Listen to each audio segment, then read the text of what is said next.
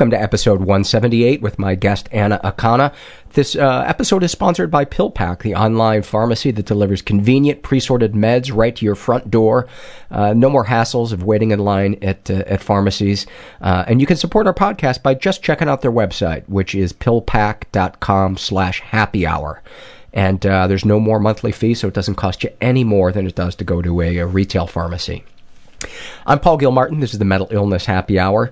Uh, two hours of honesty about all the battles in our heads, from medically diagnosed conditions, past traumas, and sexual dysfunction, to everyday compulsive negative thinking. This show's not meant to be a substitute for professional mental counseling. I'm not a doctor. It's not a therapist's uh, office. It's it's more like a waiting room that doesn't suck. Um, the website for this show is mentalpod.com. Uh, go there, check it out, fill out a survey, see how other people filled out surveys, uh, join the forum, um, support the show. Uh, I know there's other things, and I always forget what they are, and then I always comment on what I forget they are. Anyway, let's jump into it. I'm a little under the weather tonight, um, so um, the show will be the exact same length it always is. I told myself I'm going to limit the number of uh, surveys that I that I read on the show, and uh, I've been having trouble whittling them down. Um, this is from the Struggle in a Sentence survey filled out by a woman who calls herself Untoward. And about her depression, she writes Dense, heavy tar filling my abdominal cavity, something I want to take out with a giant apple corer. About her anxiety, nausea, panic, dread, like I would do anything just to stay at home forever, even if previously I was looking forward to something and about her uh, skin and ear picking. I've given myself so many little wounds and infections, and they add up. I just want things to be smooth and perfect. Snapshot from her life. I've had so many uh, bottoms from depression, they all blend into one. I know that at my lowest, I feel like I should be physically low, and at least a couple of times I've laid down on the ground.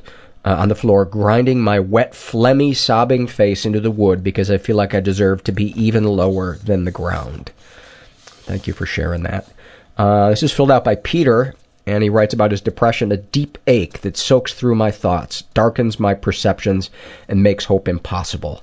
Snapshot from his life. After spending two hours fighting my own apathy, I finally made it out of bed and to the shower, where I proceeded to break down and cry for 15 minutes. I couldn't pick up the phone to call in sick, and when work phoned, I couldn't answer it. I felt exhausted and slept the rest of the day. I know that feeling. Um, this is filled out by a woman who calls herself the Mean Reds.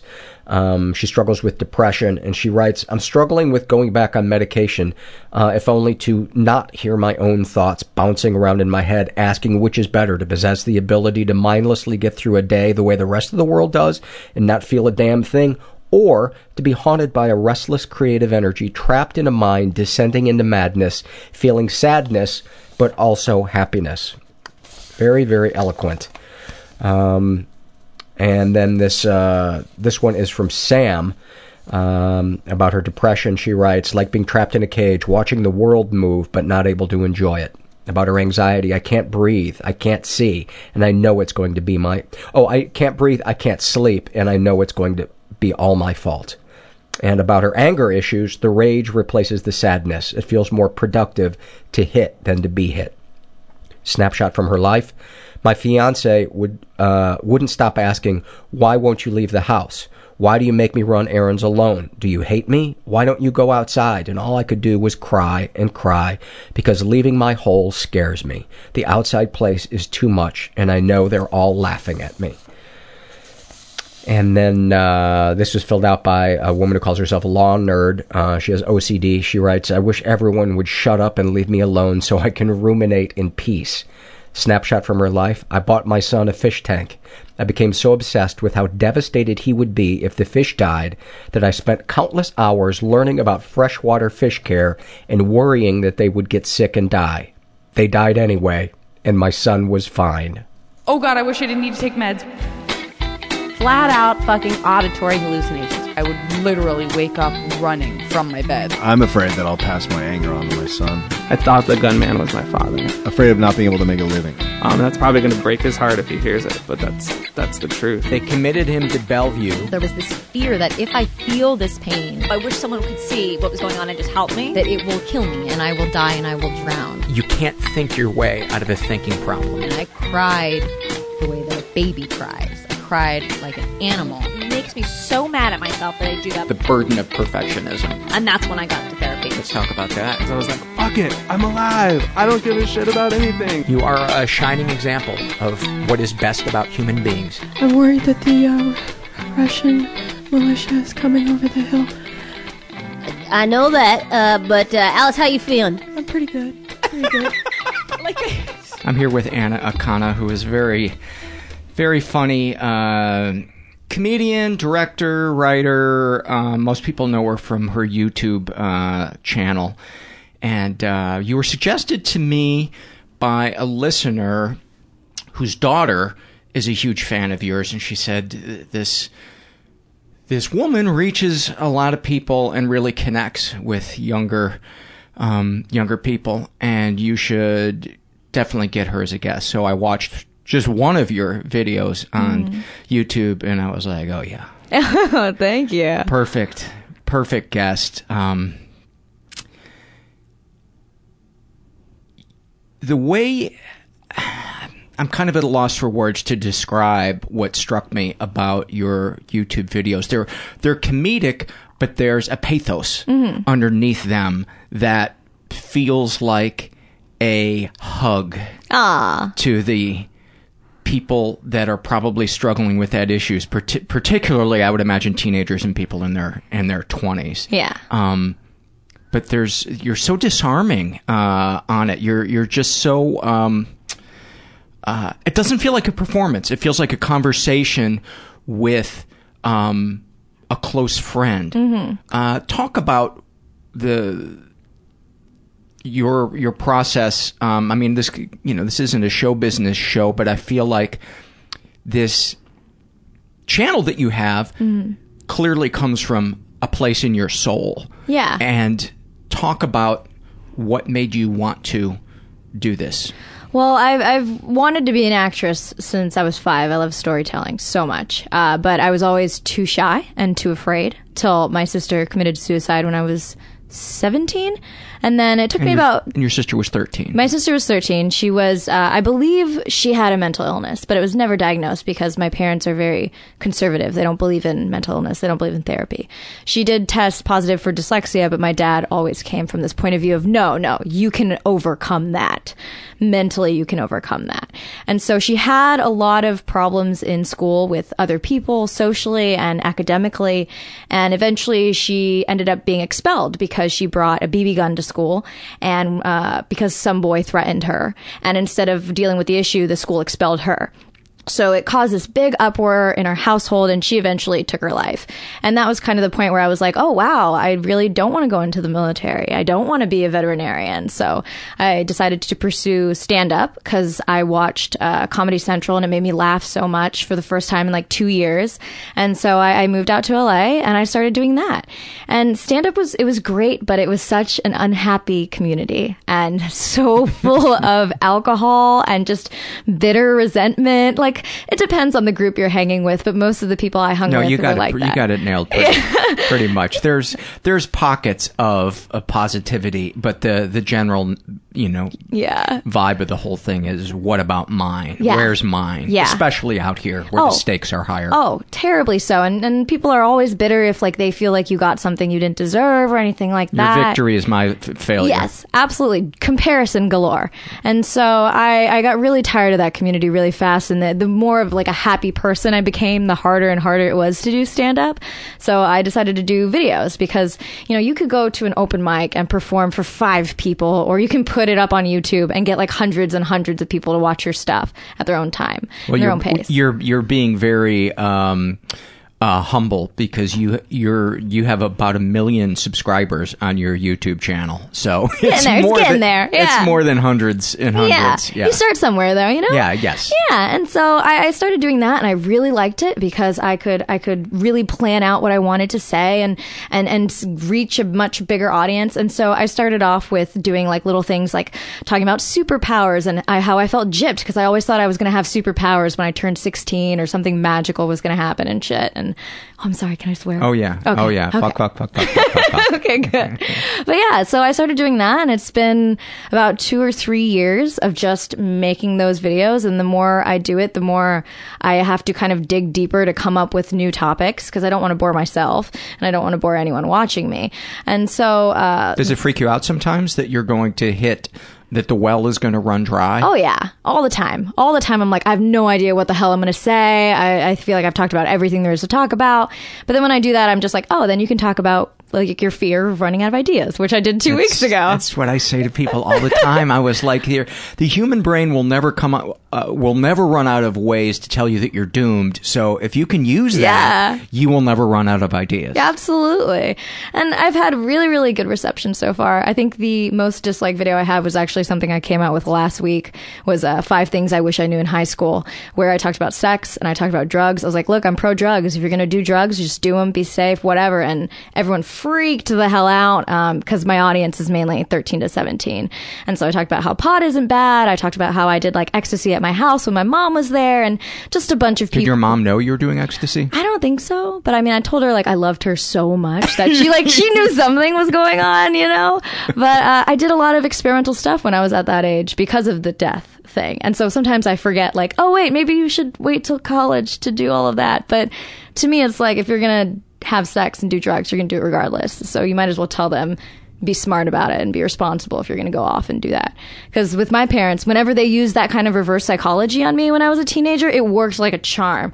They'd be like, "Oh, okay, you're 17, uh, you don't have a curfew," and I'd be home every night at eight because the thrill wasn't there, you know. Right.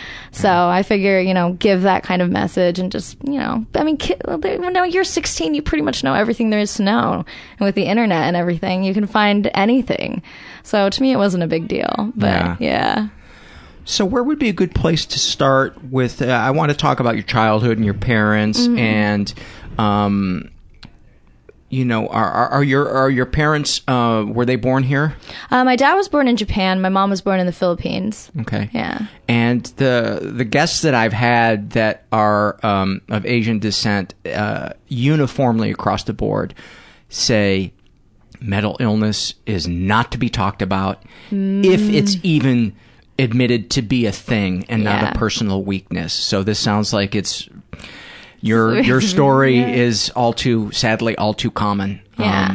do you think that's going to change in the future? I think so. I think it's it's it, the stigma is going away from it. Yeah. My parents, after my sister died, they went to group therapy uh, for I believe a year, and uh, my mom hasn't gone to any therapist, or my dad hasn't gone to any therapist since then. But I've highly recommended it, and we've like kind of talked openly a little bit more about it, and and they're getting there. I don't know if they'll ever they'll ever completely change because they're at that age, you know, when you're set and you're weird. But I believe it's it's going to become a much less stigmatized illness. I think so, and I, and I think social media is getting the ball rolling for a lot Oh, of yeah. people. It's it's kind of training wheels for talking about it. You see somebody talk about it on Facebook or Instagram or Mm-hmm. you know whatever, and you're like, oh, okay, that person's not ashamed to to, to talk about it. Mm-hmm. Um, so let's talk about what uh, what your childhood um, was like. You, you you strike me as somebody who's very driven and very focused. Was that um, inherited from your your Military dad? parents? Yeah. Yeah, definitely. Military dad, uh, all about college, all about learn new things, teach you how to fish versus giving you a fish, all that jazz. So I did grow up with, with this sense of like, oh no, you work hard, you work hard.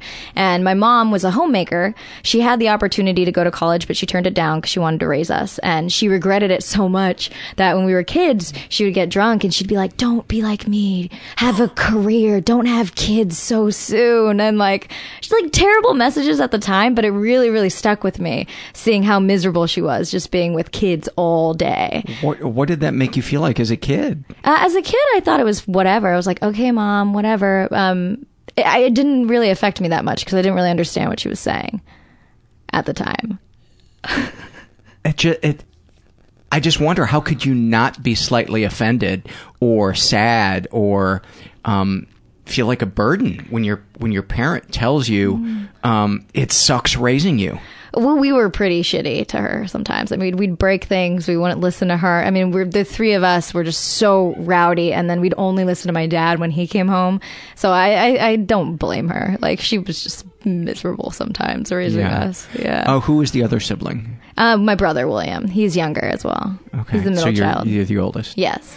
Um, did being the oldest bring any particular kind of pressure or uh, Yeah, I'd say so. Like anything I did wrong was always considered more wrong than if my sibling had done it, or my punishment would be more severe because I was the mm-hmm. firstborn. And it was always on me because the tradition in the family was the firstborn goes into the military. And so even though I was a girl, it was always expected, oh no, you're going to go into the military and serve your country. So for the first, I'd say 20 years of my life, that was the goal and that's what I worked towards. And so it, it did suck to be the oldest and have to set the example because then I couldn't do certain things without having larger repercussions from my parents. did you have any desire to go into the military? Or I was it- did. Yeah. yeah. I was big on tradition. Um, what was the, as you would picture yourself in the military, what was it that, you know, got the juices flowing about your future? I think uh, I wanted to be a pilot for just like my dad for the longest time. I thought that was amazing. Uh, but when my eyesight went, that was that was pretty much the end of that.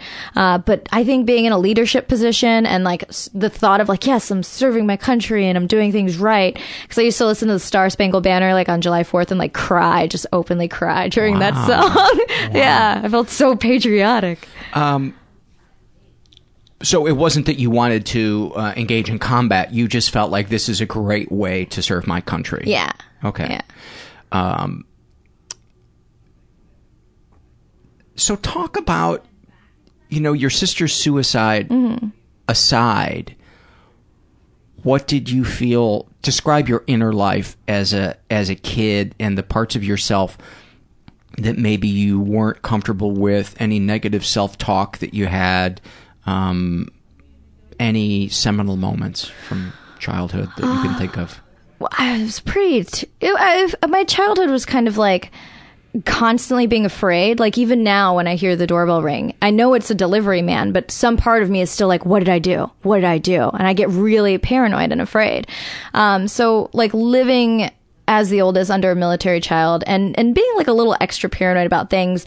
Like i remember when the biggest regrets in my life like a black spot on my soul is i had this bird this cockatiel bird and when he ran out of food i was so afraid to tell my parents like that i didn't have any more money or any more food for him. So i just slowly let him starve to death trying to wait for my allowance day. And when he finally died, I was crying and my parents were like, "Oh my god, like why did he die? Where's his food?" I was like, "He didn't have any more food." And I didn't want to ask you because I was I was so sure I was going to get beaten. Um and so I think most of that feeling echoed in my sister enough for her to try to kill herself or to succeed in killing herself was always this feeling of like living in terror. And even though my parents weren't terrible, like they had that threat, you know, the unknown threat of like, oh, you don't know what we're going to do to you if you mess up. And so our imaginations would always run away with that and we'd always be incredibly terrified of what was going to happen. Was there physical beating? Um, we got spanked. I got spanked with the belt, and you know, it didn't feel like to the point of abuse or anything. I mean, there was only one instance when my dad smacked my sister so hard she fell down the stairs, where I was like, "Whoa!" Um, but for the most part, it felt like standard discipline. Although I know the the viewpoint on all of that is changing today. Of like, no, don't hit your kid, don't hit your kid. Um, at the time, it didn't feel horrible. Uh, was there ver- verbal abuse? Yeah, yeah, you know, they yell at my. Yeah, my mom's Filipino. Every word is yelling at you. Give me, give me, give me some some of the greatest hits. Some of the greatest. Oh my god! Well, they never swore at us. That was good. But it would be like, like get over here. We're gonna hit you so hard. You're gonna go live across the street and like stuff like that. And you know the verbal threat of the belt. And my dad would do this thing when he took off his belt, how you fold it and then you can snap it. And mm-hmm. so he'd walk around the house snapping it, and we'd just like scream and run outside. Yeah. It was always like nonverbal with dad, but verbal with mom. Were there? Would they denigrate who you were as a person, your personality? You know, hmm. like you're so, you know, whatever. my dad would my dad would would call me stupid a lot um so to the point where like he wouldn't tutor me anymore because i couldn't understand it and he would say that i was being stupid uh so we we didn't get along a lot when i was a kid because he would stop doing certain things with me and then wouldn't tell me what I did wrong. Like he, we used to play chess every night until one night he stopped and he was like, "You know what you did," and I was like, "I really don't know what I did. Like, why won't you play with me anymore?" And uh, like he used to teach me how to shoot guns when I was like eight, um, and then stopped taking me all of a sudden and was like, "You know what you did wrong. You know why this is taken away." And I never did. And I ask him now, and he won't tell me. And I think it's because he doesn't remember. But yeah, so That's that. Uh, maybe I have a different qualification than you, but to me, that's th- those things are flat out abusive. Oh. And, and, and and I know that's not necessarily important to um, put a label on it, but I know a lot of the listeners struggle with having compassion for a part of themselves that, that might be wounded and there's this argument in their head of you're being a baby. You're exaggerating. Um, you are just looking for sympathy. And um, the things that you described to me are fucking abusive.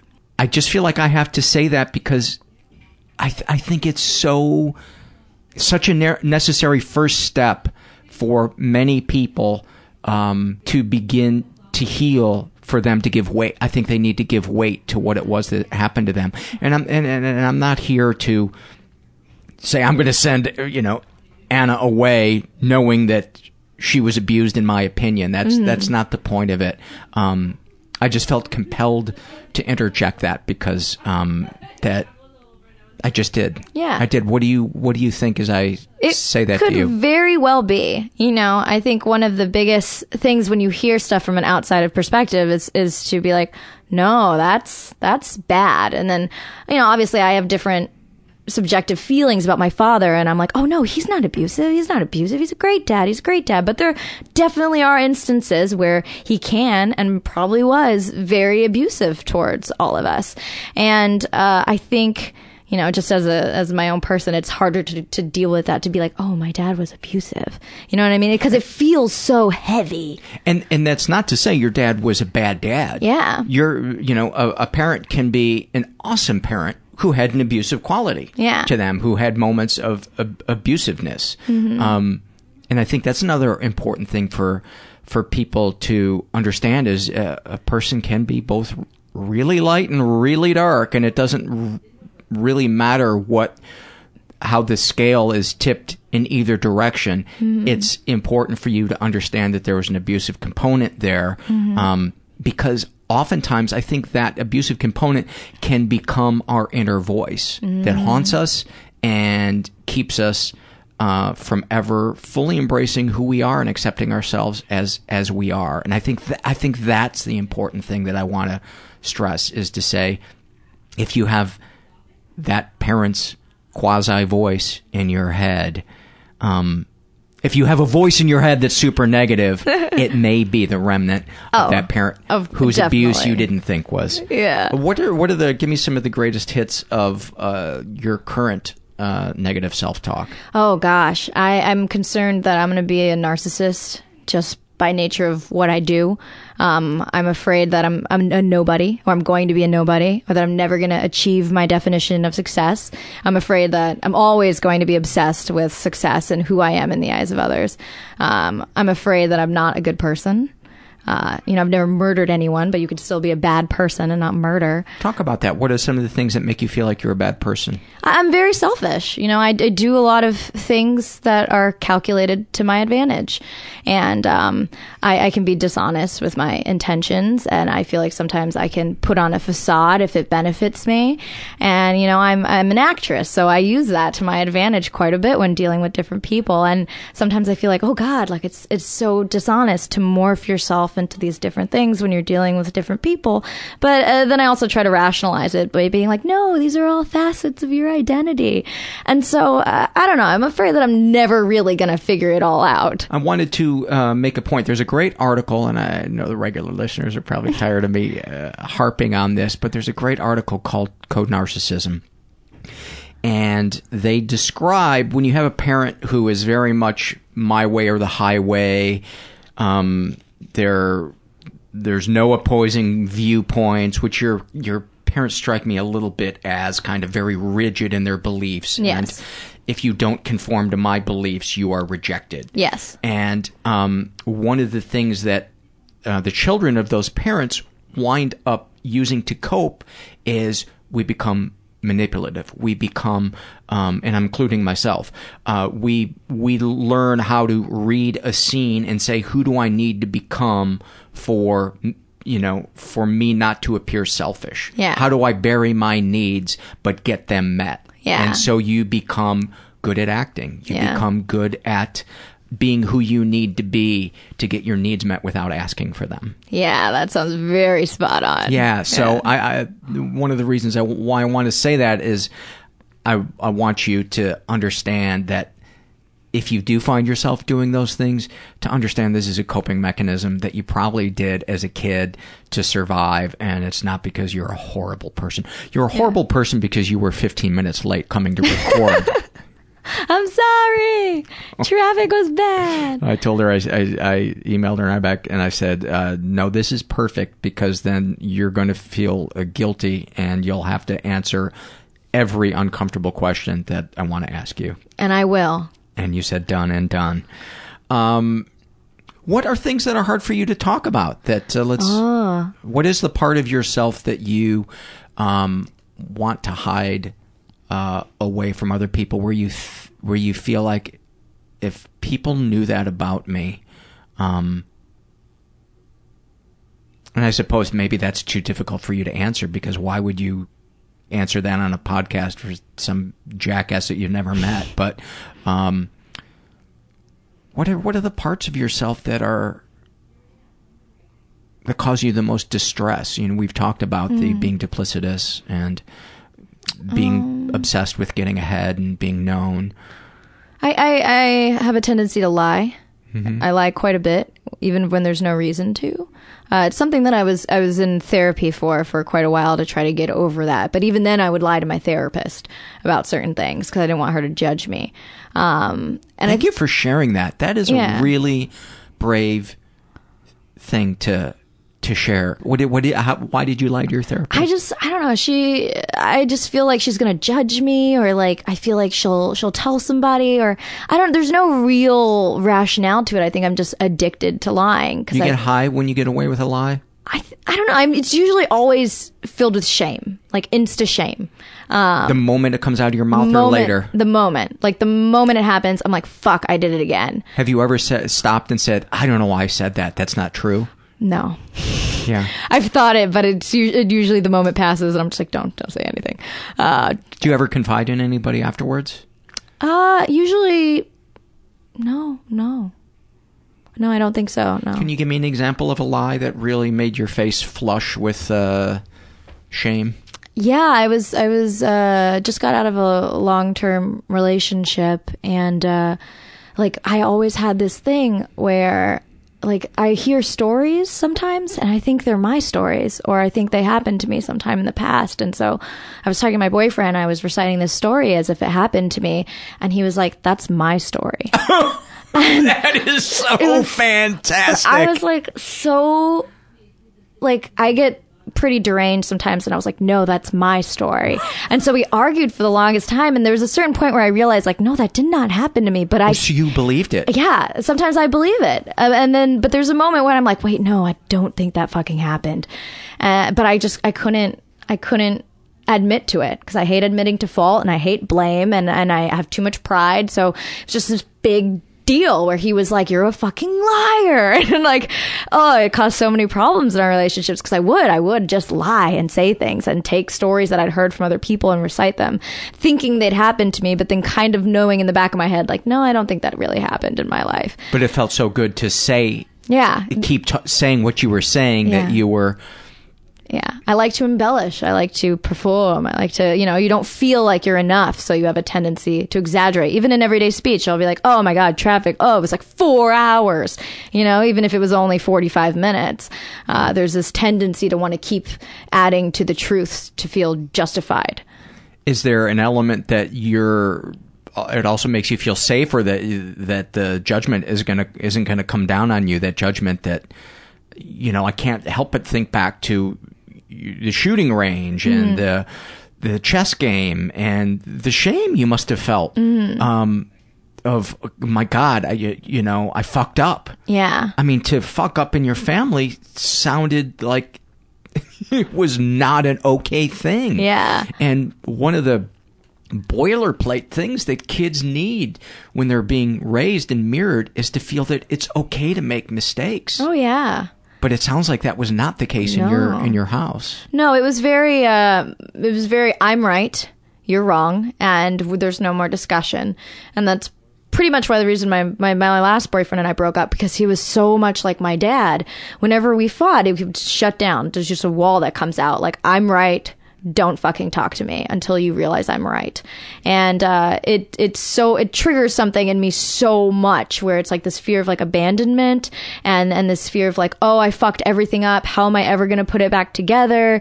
And and yeah, it's pretty much my way or the highway. And, and that kind of I realize that kind of mentality in a partner. I I shouldn't do that because it's just feeding into all that past stuff that I've learned. Let's talk about let's talk about something fun. Let's talk about the suicide of your sister. Yay! Um, talk talk about it. Where would be a good place to to start? What did the talk about what your sister was was like? What was her name? Her name was Christina.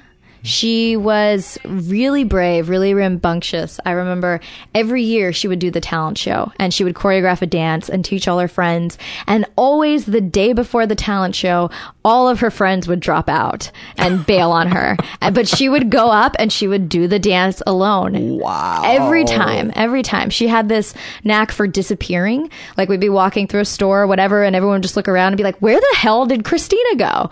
And uh, she loved to climb, so she would climb everything and anything that she could. And she was really carefree and brave and incredibly generous.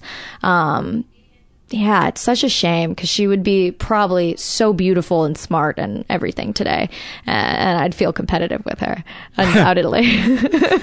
As you describe her, I think to myself, that sounds like the last person who would take their life. Yeah. It was such a shock, but she was so brave that she could do that. You know what I mean? Because I know I'm a coward deep down. Like, if it came to trying to kill myself, I'd back out. I'm like, no, no, I can't do that shit. But she was always all the way, all the way with everything. Well, you know, I got to disagree with you because I don't think, and people always say what you said that Mm-hmm. it, you know, I wish I had the courage to kill myself, but killing yourself comes from a place of fear that things are never going to get better. Mm-hmm. You know, so you know, my thought is that her bravery was a way of fighting against fear that ate away Mm-hmm. uh, at her, but I didn't know her. You you knew her, but uh, I felt like I had to I had to interject that because, um, yeah, I feel like it's the opposite. It's the opposite of that. But I know when you're in that place when you want to die, you feel like I wish I had the. I wish I was a go getter and I could just go buy a gun Yeah. and and do this. Um, so talk more about about her. she see it's it's it's so weird to me because I've struggled a lot with oh she didn't know what she was doing. She didn't know the permanence of her decision. And because she was only 13 and it, it happened right after she got into a fight with my parents about being able to sleep over at someone's house. Um, i was always like no she did it as a cry for attention. She didn't realize she was actually going to die. But my therapist was always like well what if she did? What if she did know? What if she had all the emotional you know ranges and capabilities of an adult and had mental issues and was like no i'm ready to die. I'm going to die right now and so uh, that was something we talked about like six months to a year ago and it, it's very difficult to accept that she could have fully really known the consequences of her actions and done it anyway and I don't know. Sometimes I, I think about her and I don't. Uh, I don't remember who she was. I just remember the good parts of her, and I don't remember the bad parts where she was really moody or where she would like randomly break down and cry for seemingly no reason, and and all these things that came back to me later in therapy, where uh, we started to realize like, oh wow, she probably had an undiagnosed mental illness that no one no one knew about because my family refused to see it. Was uh, bullying a factor? I read uh, Yes. that that that was a a- factor, and I can't remember where I read that, but She was uh, she was bullied quite a bit in school to the by both girls and boys. And uh, it- a boy threatened threatened her, and that's when she brought the BB gun to school to protect herself. And it was really frustrating, especially now because like no one listened to her at the time. Everyone told her suck it up, or you know talk to an official, and she didn't feel safe with anybody. And especially like lately with the string of suicides with social media bullying and and all that stuff in high school, just all the gay kids going to kill themselves. It's just like holy fuck! Like when are we going to realize this is a real thing? Because at least in the beginning, before all the social media, you could go home and get away from all that. And but with her, she'd go home and find Facebook messages or MySpace messages, like calling her a slut and a whore. And so there is no escape now with the social media aspect of bullying, because it's you know it's really easy to go online and and to feed yourself that even when even when you shouldn't because you feel like you deserve it. Have you addressed uh, slut shaming in your YouTube thing? Uh, I don't think I have yet. No. You feel like that's a topic that you'll address at some point? 'Cause Oh, yeah. It seems like a really um, important kind of subject, you know, and I, you would think that it would have gotten better than it did from my generation, Mm. but it, it really doesn't seem to have. No, it's gotten worse. Like, yeah, it's, Maybe because there's more quote unquote evidence that you can shame people with Yeah. now with social media, whereas it used to just be, I heard that you slept with this person, or, you know, you were hanging all over this person at a party, or, or just that seems like a way to hurt you, so I'm going to. Yeah, now you have to worry that. about being photographed when you're doing anything. I guess what puzzles me is women seem to be less, um, they seem to be less apologetic about having sexual desire Mhm. than they did when when I was growing up. Mm-hmm. Talking about masturbation or watching pornography or whatever. Yet it seems like all bets are off then when it comes to what your peers think Mhm. about something. I, I don't know. I know I'm not making any sense. No, it, talk, it makes sense. Talk talk to me about about the Well, I think I think even though girls have become more open about you know our sexual nature, I think the girl on girl hate has increased exponentially. Uh, the cattiness that I witnessed in is high it school. is it competition? Is I think s- I think it's competition. I think it, it feels good to put another girl down. I feel like girls are naturally competitive with each other. Uh, it's so stupid, but like I remember in, in high school, I held a boy's hand and they slut shamed me, and they were like, "Oh, you're a whore because you knew this other girl liked that boy," and da da da da da, and uh, and and it was just like, what, like what? Because it, it's hard enough when you get that from guys who degrade you and objectify you, but then to have also fellow girls all turn on you, it, it's it doesn't make much sense to me.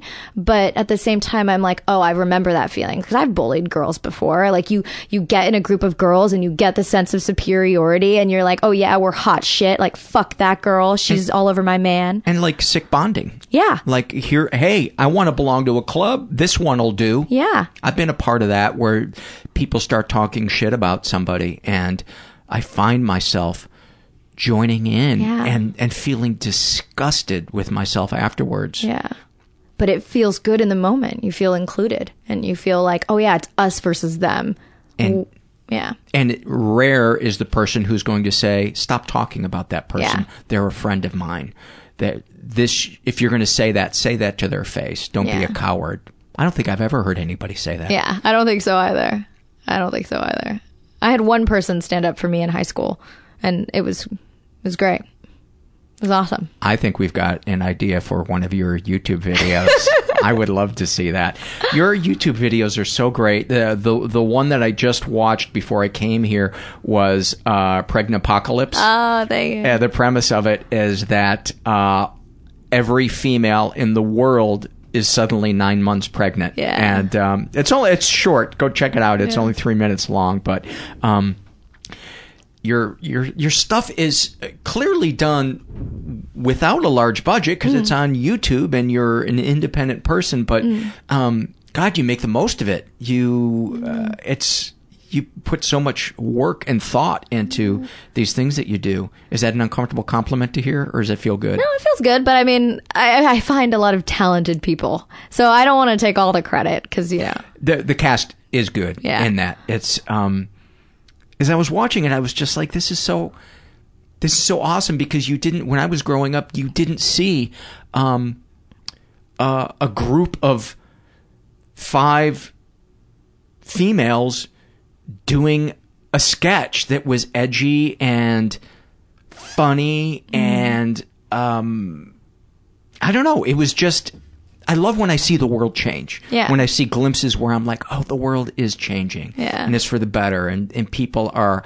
finding their voices and they're and they're having an outlet for it. Um I just love that. Thank I just you. love that. I dislike you intensely, but I loved I loved seeing that. Well, thank you. It's it's been a good feedback so far. The only thing that that bugs me is that uh, the most critical aspect of the whole short was how much cussing there was, and to me it was like, oh come on, like if like have if it was an all male cast, like no one would say anything. That's what I loved about it Yeah. was was the fact that they were reacting how you would if Yeah. you and a group of your friends looked down and suddenly all of you were nine months pregnant. Yeah, yeah. Yeah.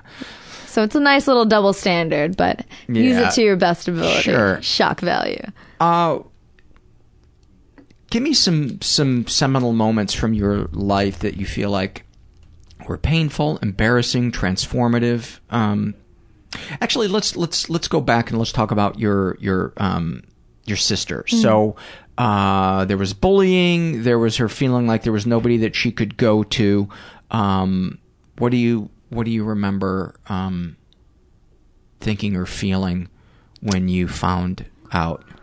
Well, I was uh I was the last person she talked to before she killed herself. Uh, she came into my room and she was crying um, about it, and I kind of told her I was like, "Suck it up! You're being stupid. I hate you. Shut up and go away." And so she did. Um, and I was getting ready for like a Valentine's Day thing. I had like a picnic down the street planned. So I, I remember I was going to go to that and I was like, oh, maybe I should say something. Oh, whatever. Fuck it. She'll be fine. So we left. And then I think about an hour or so later, a bunch of fire trucks and police cars raced down the street. And we're the last street in any residential area. So I knew like some shit was going down. And so I was like, let's go, let's go, let's pack shit up. There's something crazy happening. And then my brother called me and he was really dramatic about it. He was like, what I'm going to say is going to change your life forever. He's like, Christina tried to kill herself. And so when I got home, the paramedics had put an oxygen mask on her, but I later found out that was, that was just for show. Like they, She was dead. she was dead. She'd been hanging there for like I think 30 minutes. Uh, my dad tried to do CPR, but her jaw was clenched shut, and she had like vomit and stuff in her mouth and in her hair. Um, and I remember the paramedics like were making jokes. And were laughing like as they wheeled What? her out, and what? yeah, and I I later learned like I- Jokes, jokes about her? no, no, not about her. Just like their own day and like making jokes oh. about whatever. But I remember it struck me so hard and I like hated, hated paramedics for so long. And I've read, you know, threads about like, oh no, you have to be light because in that kind of job, it's just sad and terrible. And if you don't have a sense of humor, you'll go crazy. So I totally understand that now. But at the time, Like in front of the family? in front of us as they were wheeling her out. Yeah, that's not okay It was terrible. And we had firemen and police all up in there and then it was just it was such a horrible horrible moment and uh, the whole way to the hospital we're just like all praying, like all praying, please be okay. And then the doctor like sat us down in a room and he like took off his little hat and we're just like, "Oh fuck." And so he's like, "We couldn't save her." And I think the most horrible part was like the way my mom screamed, like when she heard that. She just like fell on the floor, like screaming. And it, it was, ugh, it was just uh, gross and, and, and horrible. And they're like, do you want to see the body? And so we had to go in and like her stomach was all bloated and she was all like purple and blue. And, uh, yeah, she, it was just, incredibly, incredibly weird to see, oh, you're not there anymore. That's just, you're dead. Whatever you were inside is, is just gone. And I think I was in shock for probably like a year and a half with that because I kept expecting a camera crew to come out and be like, oh, you're on candid camera or something like that. Even at her funeral, I was just waiting and I would keep looking around and trying to find cameras. Um, but yeah, her, What was your reaction in that room when your mom collapsed? What were you doing? Were you just shut down? Yeah, I, I cried. I cried quite a bit. Uh, my boyfriend of only one month at the time was in there, so that was some heavy shit for him to deal with. But yeah, it was just like just lots and lots and lots of crying, like constantly. Yeah. And what did you think as you thought back to the last conversation that you had? Oh, it's terrible. I wish I could go back so bad. Like that's uh, mostly everything I write always centers around suicide and like some kind of time travel aspect cuz I uh, replay that moment so much, especially in the first couple of years of like if I had just stopped by the room, if I had just stopped by the room um, and said something. And she was blasting her music. She was blasting the same song over and over again incredibly loud. It was clearly like some kind of cry for like somebody please stop me or What was the song? Do you remember? uh, it was some Korean song that she liked at the time that she had on her CD, and it was my brother was the one who found her because he shared a the room like a Jack and Jill room next to her, and he like went in there to tell her to be quiet, and then she couldn't find her, so he went to the closet and found her, and it was just it was always so weird to me that you could hang yourself in the closet because her toy chest was right next to her. She could have just like stepped on it or like grabbed the bar. And there were several instances where I would go into my closet and like mock hang myself to like see how long I could do it to like try to reenact her last moments. And to me, it was always like, wow, how can you hang there till you pass out? Because there's such a driving need to get oxygen once you get to that critical point. It was like, how do you just die? How do you your desire to not be alive must be so intense to fight through that moment when your Yeah. lungs are screaming. Yeah. Especially when you have such easy ways to get up or get out of it, like right next to you. So talk about how it was discussed in your family, uh, if at all, because you said that you guys went to family therapy after that. W- Was who who initiated that? Who decided to do that? Uh, we had a like a social type worker assigned to us. I guess the the government, you know, gives you someone to like help you through that kind of thing. Um, we was went. there resistance at first on your parents' part? I don't I don't remember honestly. We weren't we were never really brought in on decisions or discussions. Um, I just remember we went to one group therapy thing and it was so sad. It was just all these people who had someone commit suicide in their life share their story. And I remember there's this one woman whose mother and fiance both committed suicide. God. And like within the span of two years or something. And there was a man whose mother had committed suicide when he was five and he was like 60 or something at that point, And he was like, you never get over it. And so it was just really sad and, and kind of intimidating. And, and so my brother and I were given the option to keep going and we were like, no, we don't want to go back. We don't want to see that ever again. Uh, but my parents kept going for a little bit. As far as discussion, there there was uh, some discussion on my dad's part just about like him apologizing for contributing to that and like he gave us both $200 and like let us loose in the mall and like I brought a kitten home to cope and so when we're running a lot of cats and stuff like that but no real discussion about her mental instability and no real discussion about the bullying she had at school or what led to that or what we could have done to that or you know there wasn't anything for my parents like of look if you ever feel to that point talk to us. Let us know. We're here for you you know? It, it breaks my heart on a certain level that your parents would have gone into this group therapy and your dad still couldn't take out of it that oh we need to begin to talk about our emotions in a way Yeah. that helps release the the pain and helps us know that we're not alone in this. It just strikes me as your that your dad must have must be battling his own type of uh, demons because clearly he had to have heard in the group therapy. He must have seen that it, it helps to talk about it yet you get back to the parental situation with you guys and he can't find the words to express that it it it makes me want to hug him and just say you know oh buddy it's okay to to talk about that, that he stuff. still is like that and it's an it's very very unfortunate for him i think. Um, he has so much pride so much pride and so conservative. Like even now he'll say very very mean things to my brother like my brother bought a violin for the first time and played and my dad was like you're horrible. That sounds terrible and my brother got so mad, and my dad didn't understand why. And so I said, Dad, the first time he ever plays violin, you're telling him he's horrible. It's the first time he's ever played violin. And he was like, Well, I was just giving him feedback. And it's just like, Oh, you're so, you're so stuck in your ways. Like you just don't see it. Um, and that was a problem a lot both of us had growing up is we could not express any emotion other than everything is happy and okay. And uh, my dad, uh, one of the things that he's given to me, which I really hate, is I'm incredibly, incredibly nice to strangers, and I can get very mean with the people that I love.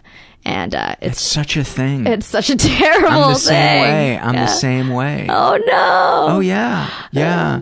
It's it's. What the fuck is that about? I don't know, man. Probably because you think they're gonna be there forever. Yeah. Yeah. And I think the other thing is, I feel like they're not going to tell on me. But if I'm a dick to somebody that runs in other social circles, they're going to talk badly about me. Yeah. Or their opinion means more because it's not already set with this person who loves you. Yeah, and I think the other thing too is, on a certain level, I hate people that love me Yeah. because I'm like, you're dumb. you know. Yeah. You don't. You have the facts. You've lived with, with with me long enough to see I'm unlovable. What Yeah. kind of an idiot are you? You must have terrible taste. yeah. Yeah. It's a sad thing. It's a sad thing when you hate someone who loves you so much. It's like, wow, I must really hate myself. Yeah, and I don't uh, I don't hate my wife, um, but and and I'm I'm not um, I'm not I'm not mean to her though. Certainly the way I I used to be, but I think sometimes if I took friends for granted the way I take her for granted on bad days, um, I wouldn't have any friends. Yeah. Yeah. Talk talk about um, when you get mean with people that love you. Oh, I can be so mean.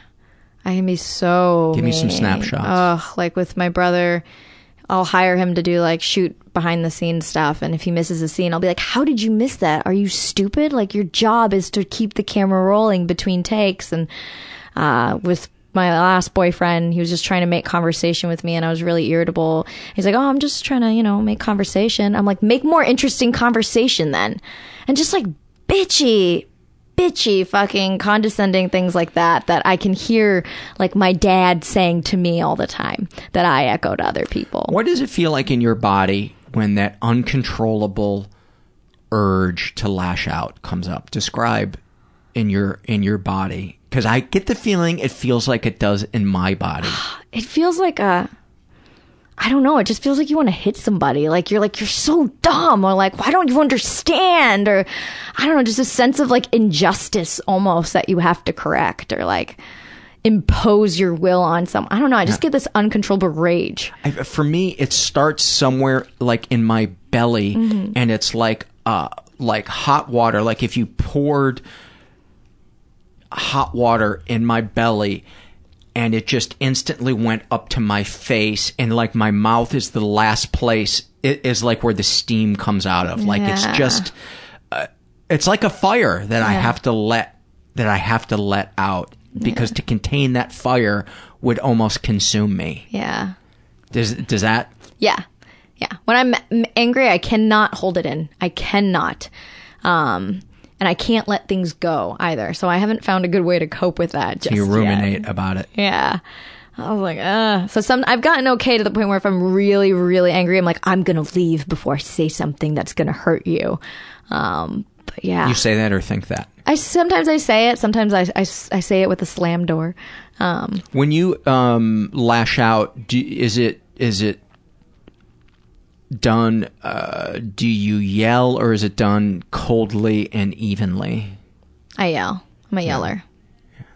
I'm a yeller, and I kick things. I go the cold even route because then it because then you can be arrogant about it because you can you can be pretending that it doesn't really bother you and it's really all that person's problem. Because if I'm yelling, then I'm revealing that I'm scared, which is really what it's all about. Yeah. I'm scared that I'm going to lose something or not get something that I want. Yeah. But if I can hold that tone.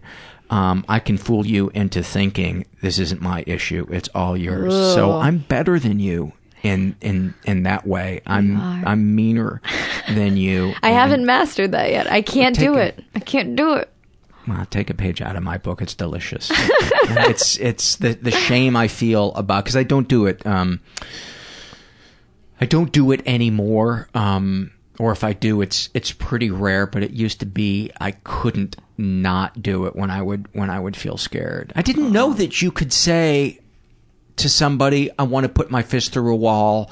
I'm so angry right now. I I I I I, I can't describe w- what is bothering me right now." I'm so fucking angry, and I didn't realize that that was an option, and that that could help let some of the some of the steam out, or sometimes just go. "Ah!" Yeah. Yeah. Well, I'm the opposite. I always go "Ah!" and then like kick the fucking wall and make a dent in it or something and then feel shame afterwards. It's like anger is so Oh, I hate it. it's so toxic. It's so Let's uh, let's pause here for a second and uh, give a little little love to our sponsors. Want to throw some love to PillPack. Um, PillPack is an online pharmacy that delivers meds or vitamins right to your door. They deliver meds to 33 states and uh, non prescriptions to all 50. It's super easy to uh, enroll. You just uh, give them some basic information and they contact your current pharmacy and they make sure that all your meds get switched over. You don't have to worry about anything. Uh, they make sure that there's no gap in service. Um, and it doesn't cost you a penny more than it would to go to your retail pharmacy.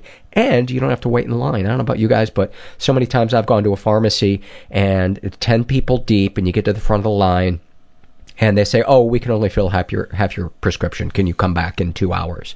And uh, I pull out a cricket bat uh, because I'm of British descent, and I hit them with it. I'm actually of Irish descent. I pick out, I, I, I pull out a, a hurling club. I don't know if you have you guys ever seen hurling. It's the most awesome, crazy Irish sport. Anyway, I got off track.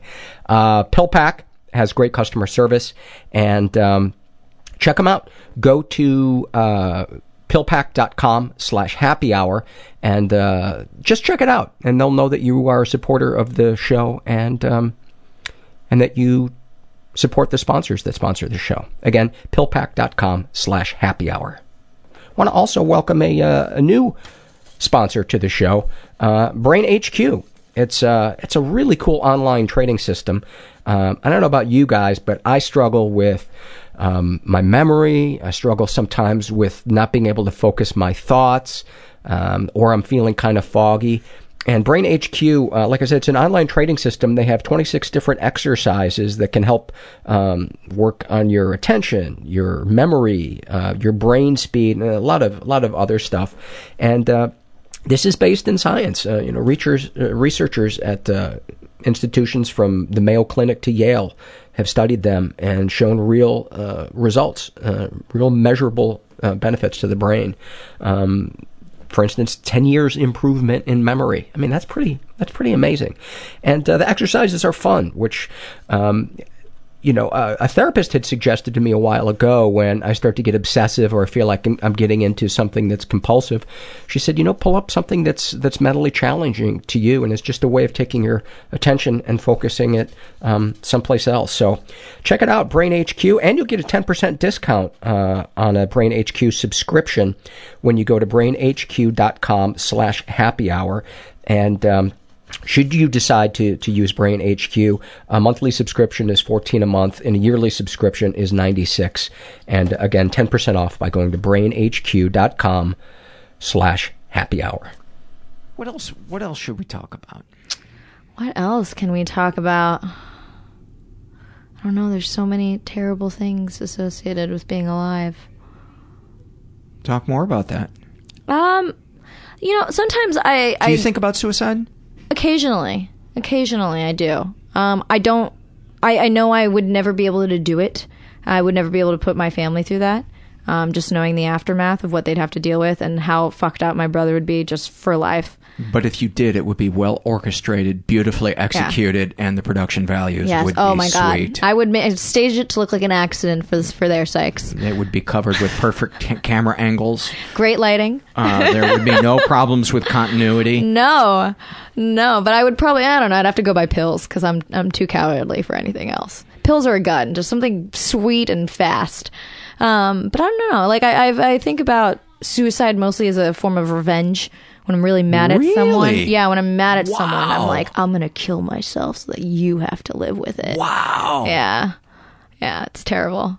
Talk more about that. Uh, well, like, you know, just knowing how horrible and painful it was that Christina killed my, killed herself, like, I'm like, wow, like if I was sometimes when I get into really, really bad fights with my boyfriend, I'm just and I hate him, I'm just like, I I'm gonna kill myself in the closet and you're gonna find me and it's gonna ruin you for life. Um, Like this is the nuclear bomb. This is my nuclear bomb. That is, and you know, it's it's horrible, horrible to wish something like that on a person. But I like to indulge in the fantasy of how stricken he would be, and what my funeral would look like, and all that bullshit.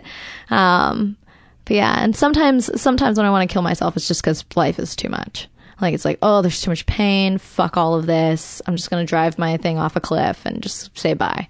What's the darkest YouTube um, thing that you've put up so far? The darkest? Ooh. Well, my short films are all story based, but I'd say the actual darkest one was uh, my "Please Don't Kill Yourself" video, where I talked really openly about uh, just about my sister committing suicide and what what you're left with afterwards, like um, all the guilt and all the shame, and, and then like the questions of like, will I ever fucking see you again? Like, I don't know. Um, and it is really scary to think like, oh my God, I, everyone that I know I'll never see again. And once I die, like maybe that's it. Maybe there's nothing. Maybe all of this is for fucking nothing, which I think is the scariest thing ever is, is to be here and have no fucking purpose at all.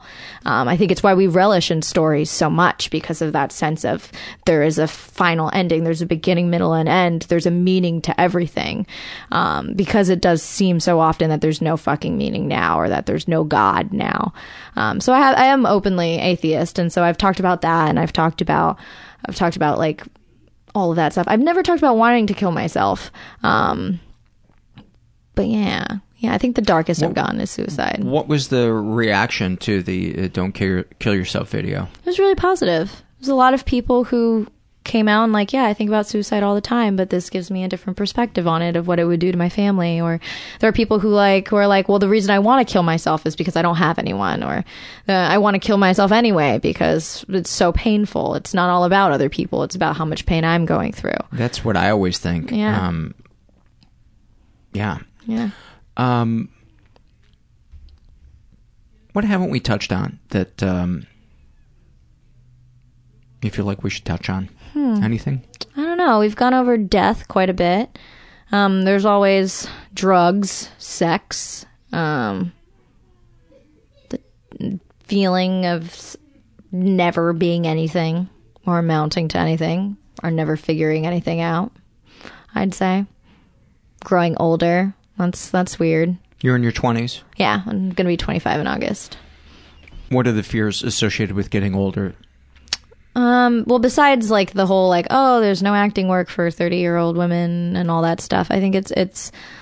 Uh, I think it's a sense of of making the wrong decision because I struggle a lot with am I going to have kids? Should I have have kids?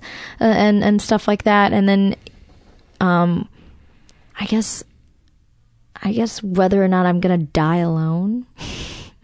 It's always pretty scary, or even worse, get stuck in a marriage with someone who I shouldn't be married to. And just a lot of, because there's a big, big decisions you have to make. And this tiny window as a woman of like, oh, my eggs are going to die when I'm like 35. So if I want to have my own kid, I got to make that decision soon. And, and just society's pressures of like getting married and settling down. Are you still in therapy? Uh, I'm not right now. I had to drop it. Any particular reason? Uh, when my the boyfriend I just broke up with, I'm moving currently moving to Burbank right now. Uh, he is the one who paid rent and all that stuff, and then was like, "Go use your money for creative endeavors and do whatever you want." And so, eight hundred a month for therapy isn't in my budget at the moment. You know that you can Google uh, low fee therapy and the name of your town or city, and I found um, a place called San Fernando Valley Family Counseling Center, Oh. and um, it was at a time in my life when uh, it was about two years ago, and um, I'd been recommending it on the on the podcast, and so when I had this meltdown, I thought, well, let me take my own advice, and I found in awesome therapist. She was still in training. She was still working on getting her license, um, but she worked on a sliding scale, and she worked with me based on because I wasn't making really much money at all. And um, she worked with me, and she said that they will go down to as little as uh, twenty five dollars a, a visit for for people. Um, So Google. Absolutely. Low fee therapy. Low fee therapy. And uh, you can even just say Los Angeles or San Fernando Valley. Okay. And the other thing you can do and um, is you can dial 211 and you can find out what services are uh, available. Uh, another thing I tell a lot of people is if you've ever experienced uh, sexual abuse, uh, you can contact the Rape and Incest National Network, R-A-I-N-N dot org, and um, you can often get uh, free counseling through them. There are a lot of um, survivor um, programs uh, out there that are paid for that people don't know about. And California is actually a really, really good state. Um, there was a pro- proposition uh, called Prop 63 that got passed uh, um, a while back that taxes millionaires and creates this fund for uh, mental health services. So That's uh. I would I would check it out. Yeah, unless you don't feel like going to therapy, and then No. fuck, fuck me. no, I would love to. After Yeah. I get settled down and moved in, I'd love to get back into 13 because it is very eye opening. You learn so much about why you act the way you do. And you're like, oh, I'm not a terrible fucking person. I'm just the sum of my past experiences. And then the thought occurs to you that oh my therapist is just saying that because i pay them which is one of the awesome things about low fee uh, therapy is they're not getting paid Yeah. they're working on their uh, license oftentimes Yeah. i think you can also get licensed people but uh, the thing that i really enjoyed about having a therapist who was um, fresh to it was uh, there was a real passion there Yeah, I Um, bet. yeah, and there, uh, yeah, there was I. I've rarely been felt and seen and heard to the degree that I did um, with her. It That's felt, awesome. yeah, it felt like a like a warm jacuzzi. Oh, that's great. Yeah. It's good when they're not constantly looking at the clock. Yeah. um, you mentioned sex and drugs. Yeah. What What did you want to say about that? Oh, I did a lot of drugs when I was a teen, especially after the. I did acid. I did ecstasy. What else did I do? Mushrooms. A lot of mushrooms. A lot of pot. Yeah. It was a crazy, crazy time. And I think most of the time I would do it at home alone, which was probably a terrible decision. Um, but I would I would normally take mushrooms in my bathroom and just like scream at myself in the mirror. Wow. Yeah. And be like, Who are you? What is this? Oh my Yeah. god, that is we have a word on the podcast for that. Awfulsome. awesome and awful. Awfulsome. Yeah. Yeah. is- you have some awfulsome moments in your life. Yeah. Um was there a feeling oh, did this start immediately after your sister's suicide? No, I'd say a year or so after is when I really got into it. Because I don't know, you you look for answers and sometimes you just can't find them, so you turn to drugs. And I never did anything like cocaine or heroin because I have an addictive personality. So I was like, no powders, no needles, because then you'll really get addicted to like a terrible, terrible state. Do you sometimes worry that you're an addict and it's just kind of uh shape shifting of what it is that you're addicted oh yeah, to? oh yeah. I was an alcoholic for a brief time. I think like three years ago. So I stopped. I was like, nope, no more. Well, I can tell you if you were an alcoholic, you are still Yeah, an I'm an alcoholic. You may have drank alcoholically and, and not not be an alcoholic, but as a I'm I'm an alcoholic, so um but anyway, I, I hope I'm not being uh, Mr. Know It All um, No, through all. this thing because I yeah, I'm Yeah. just I'm feeling a lot of um self criticism and um Stop it. I know it. it I have these days where I, I, I just I question everything I do and I say, and um, it's fucking it's so tiring. Yeah. It's so tiring because bet. I have this urge to want to help, and then I'm like, oh, you sound like a pompous know-it-all, and it's just tiring. It's just tiring. Yeah. But let's get back to uh, you. So you're doing a lot of uh, drugs. Was there uh, promiscuity mixed in there? I had a long term boyfriend the entire time, three and a half years. I'm a serial serial monogamist, so why did you mention sex? Uh, I just feel like it's a topic that not a lot of people talk about or see it with with mental illness. And I, I know a lot of people who are sex addicts um, who are in incredible denial about it. Um, and so I, I always tell them like no that's a thing. You should you should see someone for that. And, Oh, it's a real thing, and it's as Yeah. deadly as addiction to drugs. oh yeah. Um, people kill themselves over love addiction, over the shame of sex sex addiction. I'm reading, um, a, and, and the thing that they all share in common, uh, all addictions, is um, toxic shame that's in there, and it creates this cycle of uh, I'm ashamed about who I am, so I'm going to numb myself. Oh God, I numbed myself again. I'm filled with shame. Yeah. and it's this awful catch 22 that you can't get out of. Um, there, I'm reading an amazing book called uh, "Healing the Shame That Binds" by uh, John Bradshaw. It's an awesome, awesome book about toxic shame. But um, so, talk about what what you were talking about before about. So, you're a serial monogamist. Um, why? It, so, when you talk about the the subject of sex, is it uh, other people's relation to sex? Is it your uh, issues with sex? Um, I don't know. Like, I, the first time I had sex, I was 15, and even though it was, it was with like a boyfriend of a year or so who I loved, like, there's just something about sex afterwards where it sometimes can just feel so empty. You know what I mean? Like, you, like sometimes I'll have sex and I'll just lay there and I'll be like, "What is my life? Like, what, what?" It just feels weird and somehow wrong. And sometimes I'll have sex and I enjoy it, and then I feel shameful, like I did something bad. Why? I don't know. I don't, I don't know if it's leftover residue from something a long time ago, but uh, sex has always been really strange to me. Um, I either feel incredibly empty or incredibly shameful afterwards. Were you ever shamed about your sexuality or your body?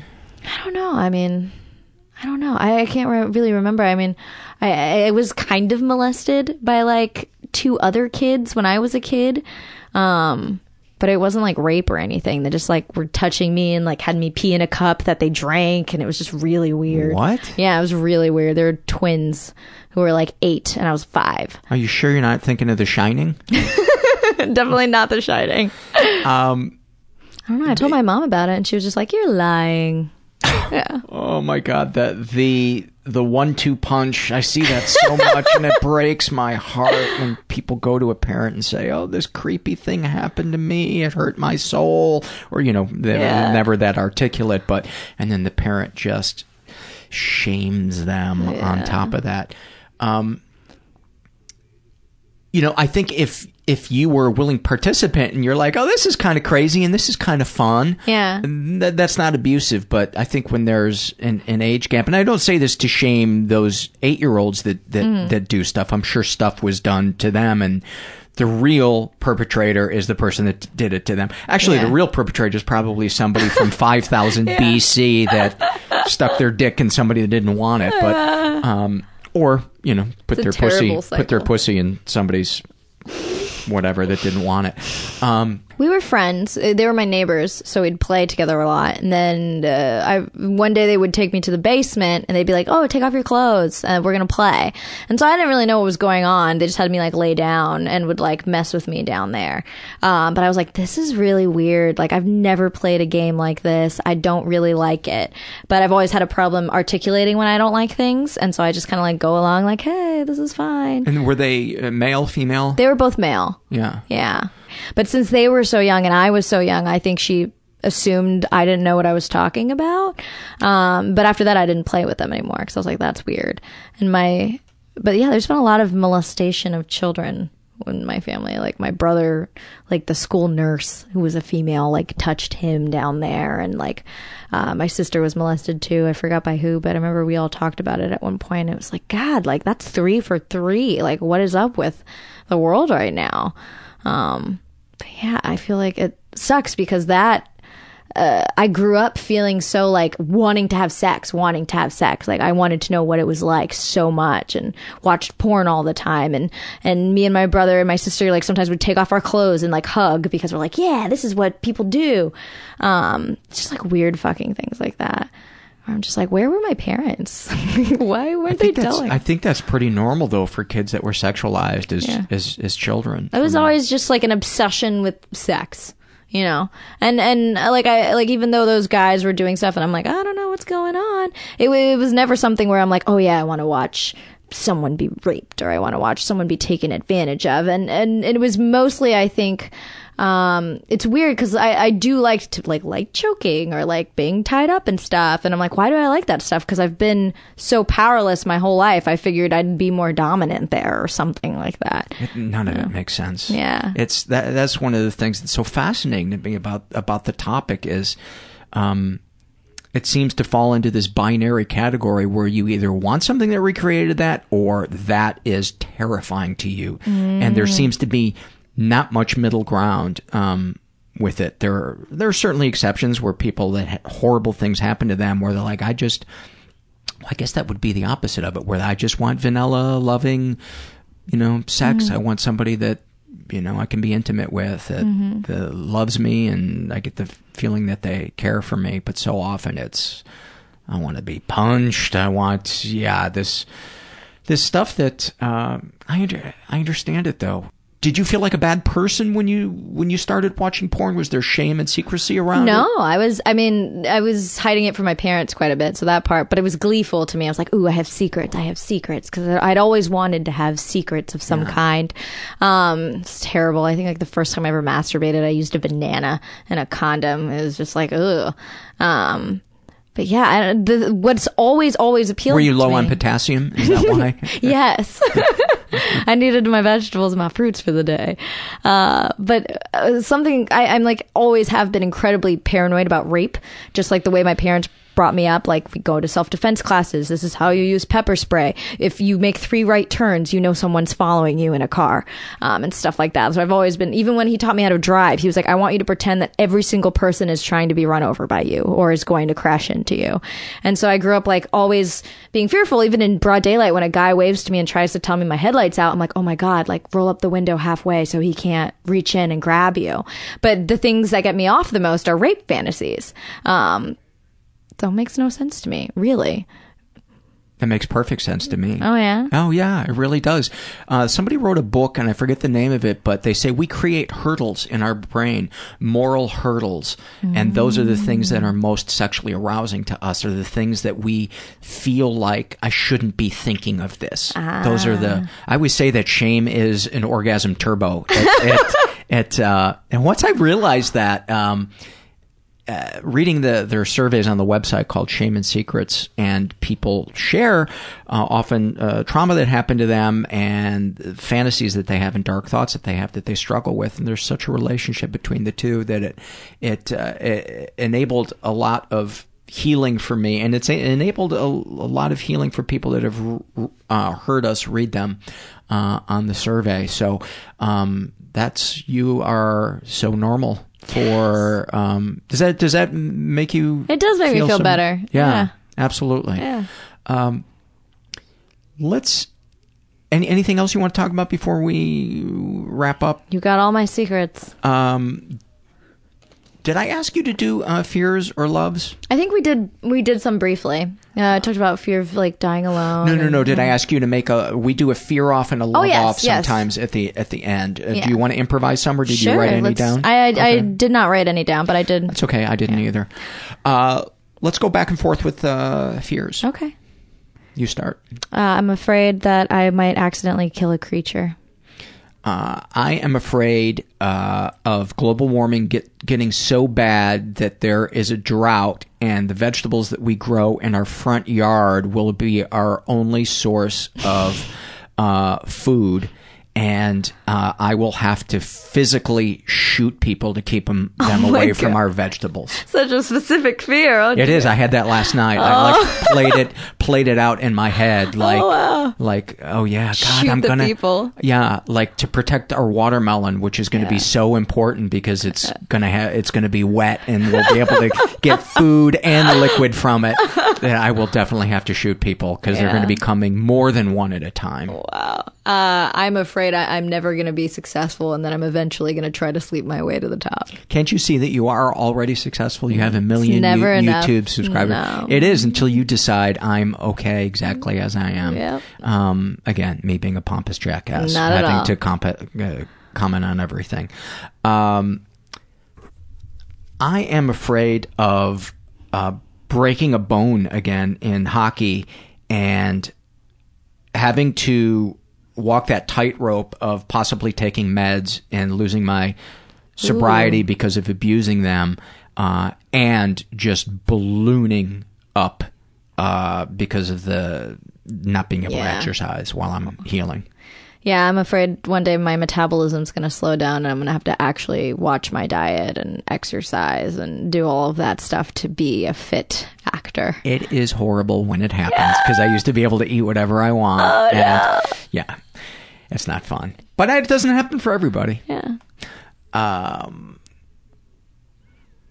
I'm afraid that I'm never going to create uh, another piece of furniture that makes me go, "Oh wow, I made that."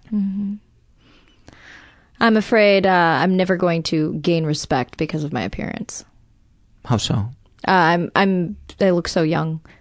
I look so young and and nobody takes me seriously or at least it feels that way. That's so funny because everybody else's fear is, "I don't look young." anymore." Embrace it, enjoy it, enjoy it while you got it. Um, I used to look really young for, Oh, really? for my age. Oh yeah, oh yeah, and um, by my mid thirties, I was like, "Oh fuck, I missed that. I missed that." Um, Are you afraid you're going to run out of fears? I'm afraid the termites have already eaten so much of our house that it's uh, beyond repair. I don't even know if we have termites. I'm sure we have some, Yeah. but uh, I'm so lazy uh, sometimes about having stuff done around the house. I'm I'm afraid that I've let it get to the point where our house is structurally damaged. Uh, I'm afraid I'm going to get pregnant at some point and have to have a, another abortion. you had one already. Mm-hmm. What was that like? Uh, it wasn't terrible so much as the person I was with was terrible. Uh, because I had a, uh, I accidentally got pregnant on the pill, and so we went to the clinic, and he was like, "So, how are you going to pay me back for this? Like, do you want to do ten dollars a No. week?" No. Yeah. No. Yeah, And he cheated on me every three months consistently, and so it was like, ugh. Oh my god. Yeah. You have topped your previous awfulsomes. I know. Although that's just plain awful. That is There's plain nothing There's awesome. nothing great about that. They're recounting it. There's a there's a shred of awesomeness in it that you that you oh, can. I assured of awesome is I knew I was pregnant because my nipples felt weird. So seven days in, I knew it. So I went to the clinic. That was cool. oh, Yeah. so it was that early in. It was that early. Yeah. So I just had to take a pill and I was done. oh, Yeah. oh well, that's Yeah. If you have to have something done, that's That's the way to go. that's the way to go. Yeah. I'm afraid that I am always going to, to struggle with um, looking at pornography. Um, I'm afraid that that I'm that I'm never gonna stop lying. I'm afraid that I'm always gonna lie and feel terrible about it and never be able to be like, oh wait, no, that that was a lie. I'm afraid that my need for reading glasses is going to get worse and worse and worse, and then there's going to be an earthquake or something, and I'll need to read something that has fine print, and it's going to be I'm going to literally die because I can't read small print on something. I'm afraid that I'm such a horrible driver that I'm going to end up accidentally hitting a car that has a child in it and causing that child's death.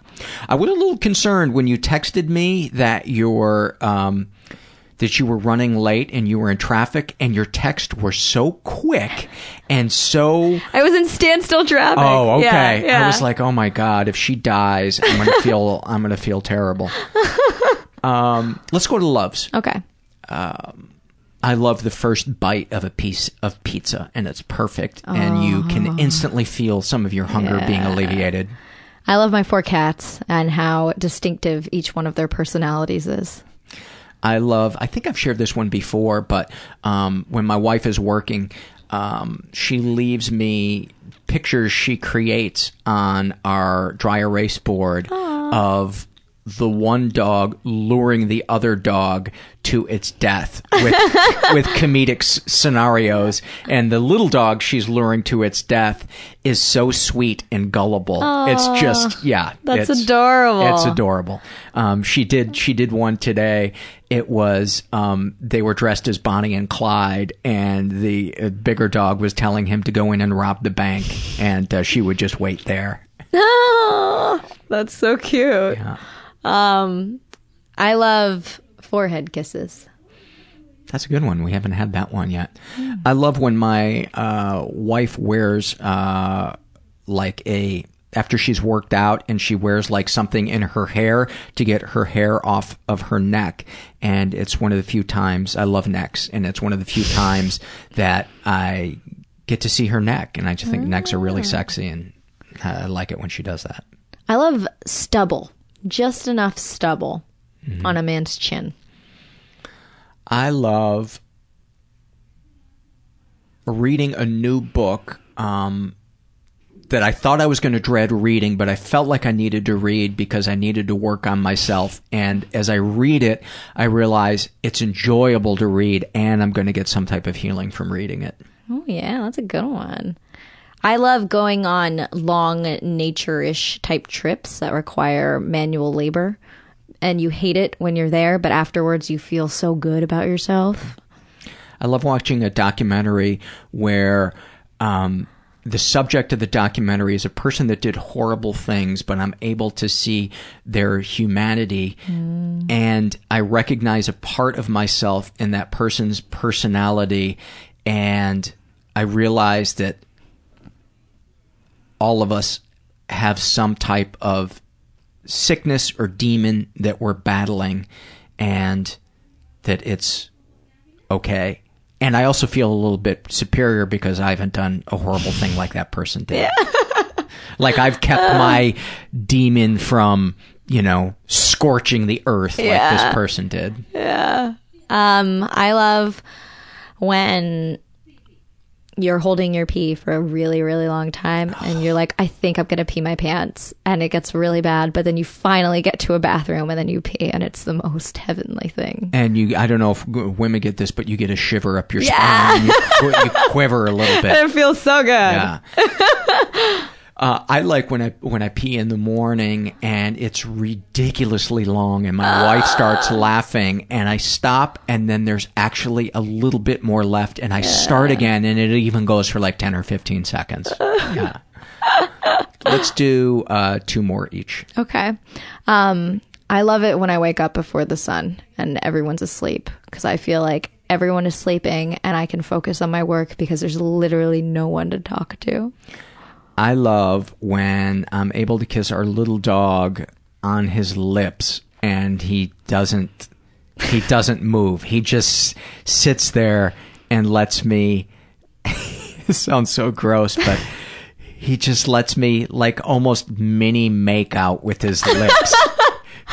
he has this plump bottom lip and his little his little bottom teeth show and it looks like baby corn. Oh my and God. it's so fucking adorable that sometimes I just have to go over and I and I just have to kiss him on the lips. But sometimes he'll move his head away, so I love it when he's so tired that he just lets me kiss him on the lips. And I'm so fucking embarrassed that I just shared that. But I think dog lovers are like, oh, Oh, yeah. I totally get that. Yeah, that. I kiss my cat on the lips. It's fine. Okay.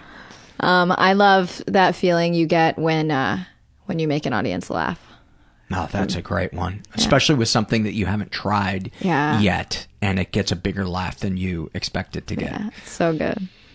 Um, I love it when you get to, I've probably said this one a thousand times, but I love it when you get to somebody that you've never met before, get to them to open up in a way that um, is connective. I guess that's the word I'm I'm looking for when you're like, "Oh, I got a real peek into that person's inner life." I've said that one 500 times and I'm beating myself up for it now. One more each. It's the first one I've heard. Um, I love that feeling uh, you get sometimes when you just feel like I'm here, I'm happy with where I'm at, I don't want to be anywhere else. That's that's like the to me that is like the secret to life. If you can boil what's awesome about life and the goal to get to, it's those moments in the day where I'm like I'm okay, who I am, Yeah. what I'm doing, how much I have. Hell yeah. Um, my last one is I love that feeling when I send a piece of furry, kind of dirty wood through a jointer or planer, and you get to see the grain of it, like the soul of that wood for the first time, and you see the beauty that has been hidden there to the entire world except for you and you're the per you're the first person to see what's been inside that tree for its for its entire life. You get to see its full beauty. You're the first person to see that. That's awesome. Anna, thank you so much. Uh, people can find your YouTube channel by just going to YouTube and typing uh, Anna Akana, and Akana is A K A N A. And um, anything you, uh, else you you would like to plug? Uh, no, no, just Yeah. be awesome. You've been so open and, and honest and forthcoming. I really, really appreciate it. Thank you for having me, Paul. Boy, what a what a great guest. Um, it's I don't know if I've ever met somebody in their mid twenties who um, is so forthcoming um, about the parts of themselves that I think most people would, first of all, not even recognize in themselves, but be willing to talk about publicly. I know when I was uh, her age, uh, there's no no way I would have I would have shared any of that stuff. So, um, thank you for setting a great example. And you know when I when I uh, edited this episode together, uh, I felt a little creepy afterwards, um, sharing because she's so much younger than me, sharing some of the stuff I shared. But I decided to leave it in there. I, I was like, you know, maybe that's my crazy brain just trying to find a reason to to pick myself apart. But anyway, before I read some uh, some surveys, I want to remind you guys there's a couple of different ways to support the show. If you feel so inclined, you can go to the website, which is mentalpod.com. You can also fo- follow me on Twitter uh, at mentalpod, and um, that's M E N T A L P O D. And um, if you go to that website, uh, you can make a one-time PayPal donation or uh, become a monthly donor, which means the world to me. Uh, you can do it for as little as five bucks a month, and um, it really, really helps keep the the show going. Um, you can also uh, use our Amazon search portal when you're going to shop there. Enter through our homepage, and um, you'll see a little search box right hand side of the homepage, about halfway down. Enter through that, and then Amazon will give us a couple of nickels if you buy something and it doesn't cost you any more. And um, you can buy at our site. Um, there's links to buy mental illness happy hour T-shirts, uh, coffee mugs, or a big heap of go fuck yourself. That's on sale. Uh, we just we're slashing prices on go fuck yourself, and we've got a big big bin of them. And uh, yeah, I felt like there was going to be another joke in there somewhere, and uh, turns out there wasn't. Hit the bottom of the bin. This is from the Struggle in a Sentence survey, and this was filled out by Lucy, and she had filled out a. She's 17, and she had filled out a bunch of surveys, and um, I just picked a a couple of the ones um, that really moved me the most, um, and this first one is the struggle in a sentence. Um, like I said, she's uh, she's 17. About her depression, she she writes like my brain is sabotaging me to keep me from feeling anything other than mediocrity. About her anxiety, you know, I say all the time that the the the best um, survey takers at doing struggle in a sentence are teenage girls. They're they have a way of describing their inner life. Um, that is uh, constantly amazes me how um, I need to go do Brain HQ. I just lost whatever the word. Uh, so articulate. Um, about her anorexia, like I'm disgracing the world with my presence and have to to work to make myself inhabit as little space as possible. You're not the first person who has shared that before. Um, I always like when I read something and and am reminded that we don't go through any of our stuff uh, alone. Uh, snapshot from her life. I distinctly remember all the times I arrived late to school because I was too anxious to go, and then after receiving a late slip, would rush into the bathroom and cry too afraid and anxious to walk into theology class even a few minutes late because it would bring the lecture to a halt and the focus would be on me. I don't know what would have happened then, but I was sure it wasn't good. You know, I, I, ju- I just want to say, Lucy, that one of the most treatable um, mental illnesses is is anxiety. Um, so don't ever give up hope on finding something uh, to, to help with your anxiety.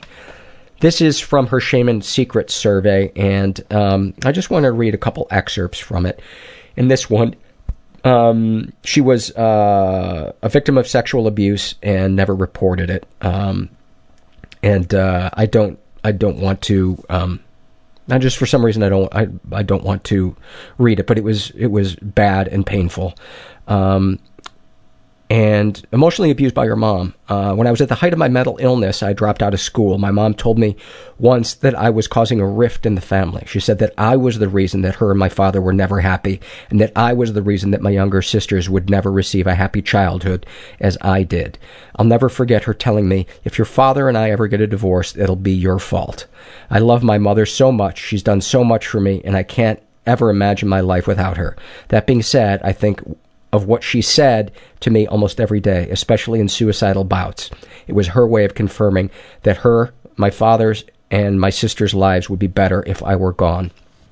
Lucy, trust me on this. Every single person that is listening to what I just read, they're they're holding their hearts saying that is so not the truth.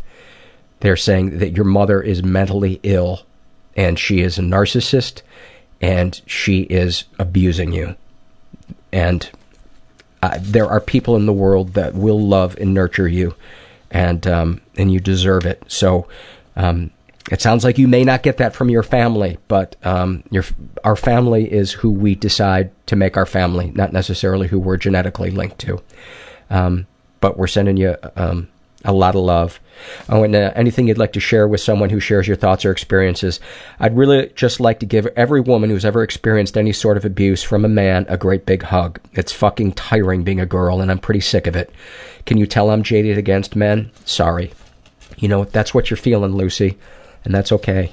That's all right to, to feel that, and you don't need to apologize. But I got to say, there's a lot of awesome men in the world, and um, um, it's funny as we get as we heal um, from trauma and abuse and neglect and all that stuff.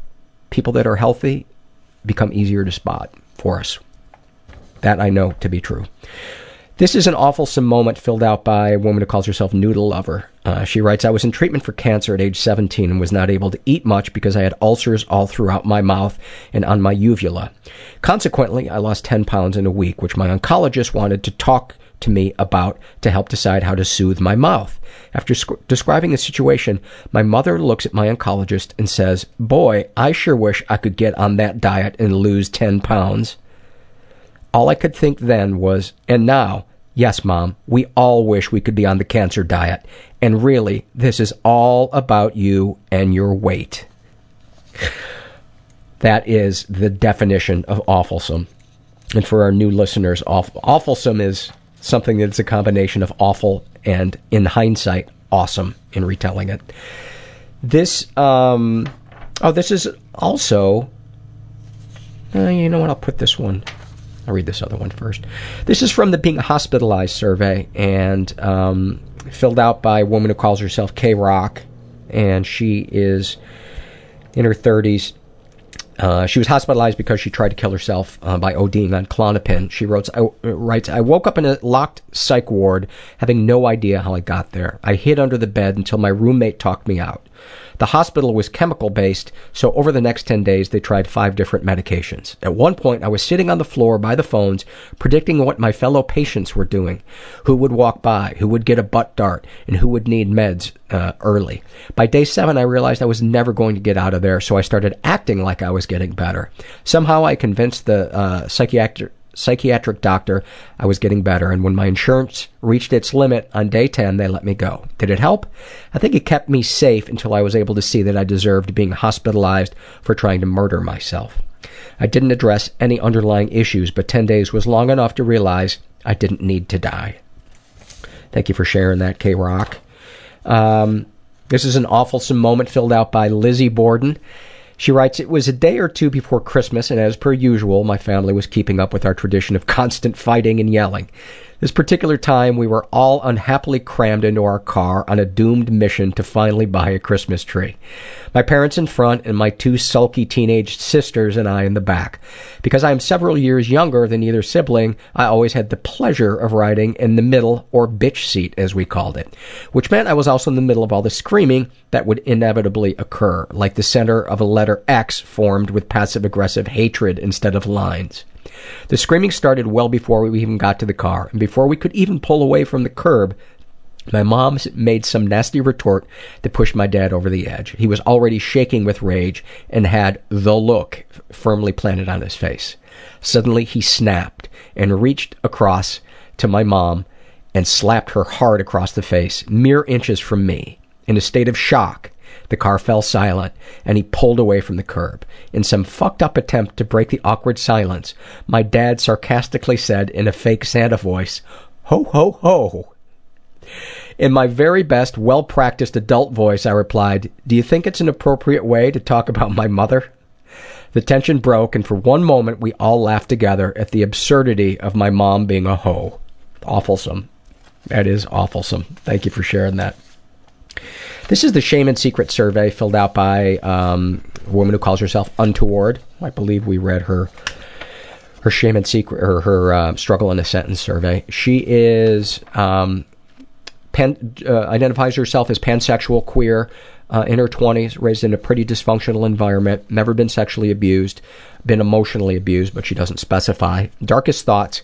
I think a lot about chopping off my hands or stabbing them with a kitchen knife. I also daydream a lot about sticking a spear or a harpoon or something through the center of my abdomen. In these images, there is rarely much bleeding. It's more like a Play Doh, so I think of it as cartoon self violence.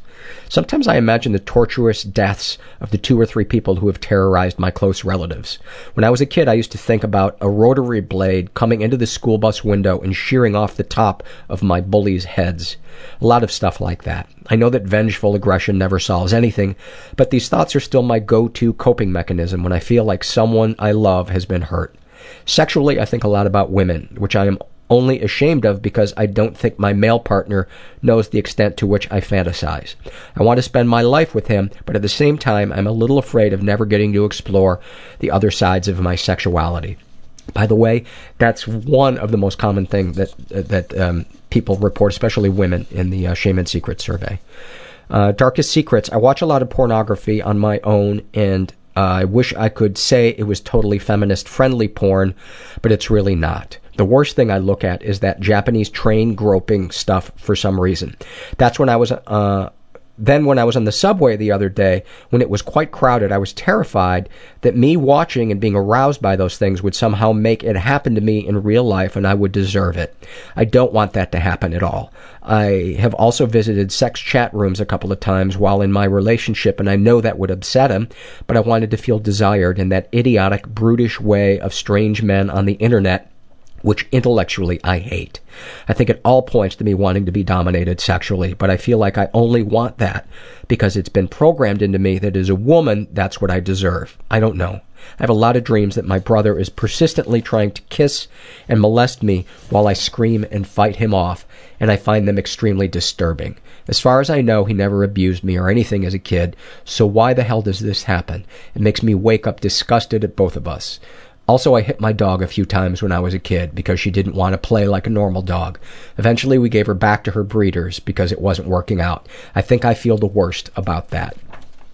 Um, you know, I'm gonna I'm gonna go with the old chestnut that I always say, which is um, people's sexual fantasies are rarely things that they are uh, comfortable with in reality. So, um, you know, join the club and and accept yourself and your and your fantasies.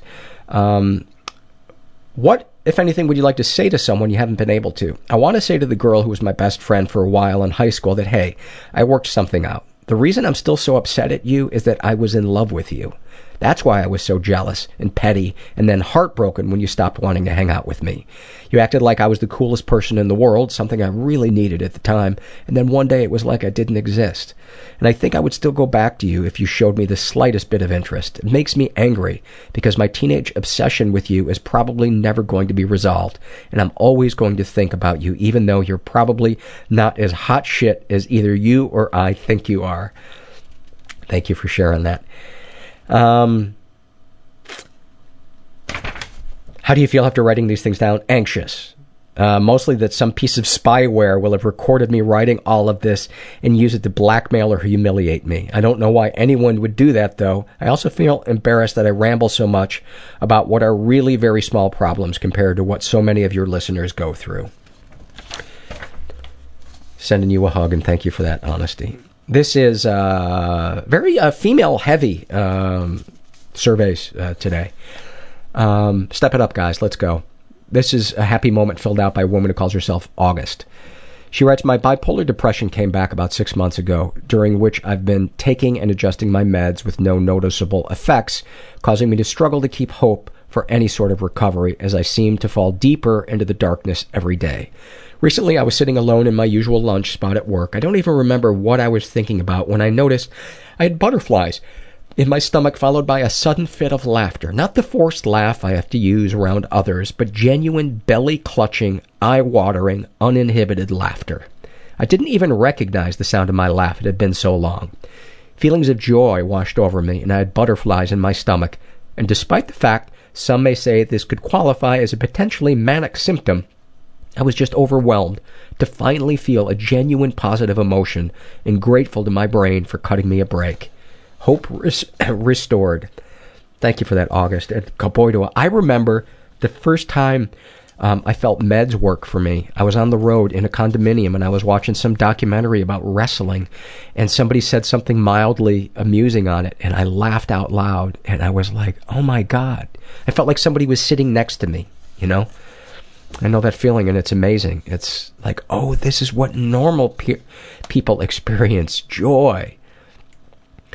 Um, this is from the Shouldn't Feel This Way survey filled out by a guy who calls himself J, aka the letter J. He is bisexual in his 30s. Um, what would you like people to say about your, your funeral? He tried. He made us laugh. I wish I had known how he really felt. I would have made an effort to be a part of his life. How does writing that make you feel? Shitty. Like in death, I need approval, and I'm too much of an asshole to reach out to anyone and say how I really feel because I'm afraid of either their judgment or the complete lack of understanding in how to respond to mental illness. If you had a time machine, how would you use it? I'd use it selfishly to see concerts I missed, to witness great leaps in human evolution. Uh, I'd be too afraid to watch my childhood. I don't think that's selfish. The things that you want to do, that's that's what I'd do. Um, I'm supposed to feel happy about having a wife and kid, but I don't. I feel like an even bigger failure than I was on my own because I can't give them everything they want. I'm supposed to feel excited about books and records I've spent money on, um, but don't have. Uh, but I don't. I feel ashamed, stupid that I bought more crap that I don't need, that I probably won't have time to read or listen to, and I like and like even more of a disappointment because this pattern of behavior repeats and repeats and repeats and repeats. You know, as I read this, I just think, man, you're trying to soothe yourself. You're just trying to soothe yourself. You got a really powerful negative voice in your head. I mean, l- listen to this. How, how does it, writing that, uh, make you feel? Pathetic. Seeing them spelled out for me makes me think even less of myself, which I didn't know could exist. God, you are so hard on yourself. You are so hard on yourself, Jay. I just want to give you a hug, buddy. You think you're abnormal for feeling what you do. Yes, everyone is different. Everyone has problems, but these are mine.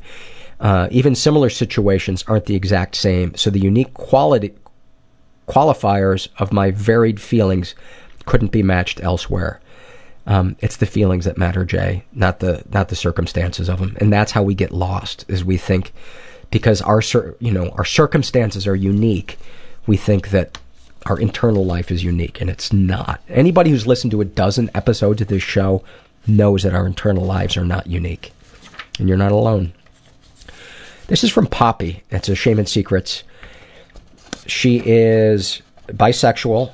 Um, she writes bisexual. I don't know, man. I'm 19.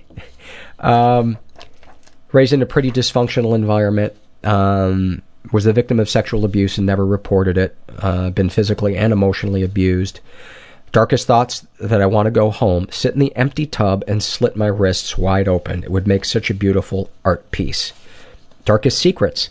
I'm attracted and feel safer around my cousin who raped me than with anyone else.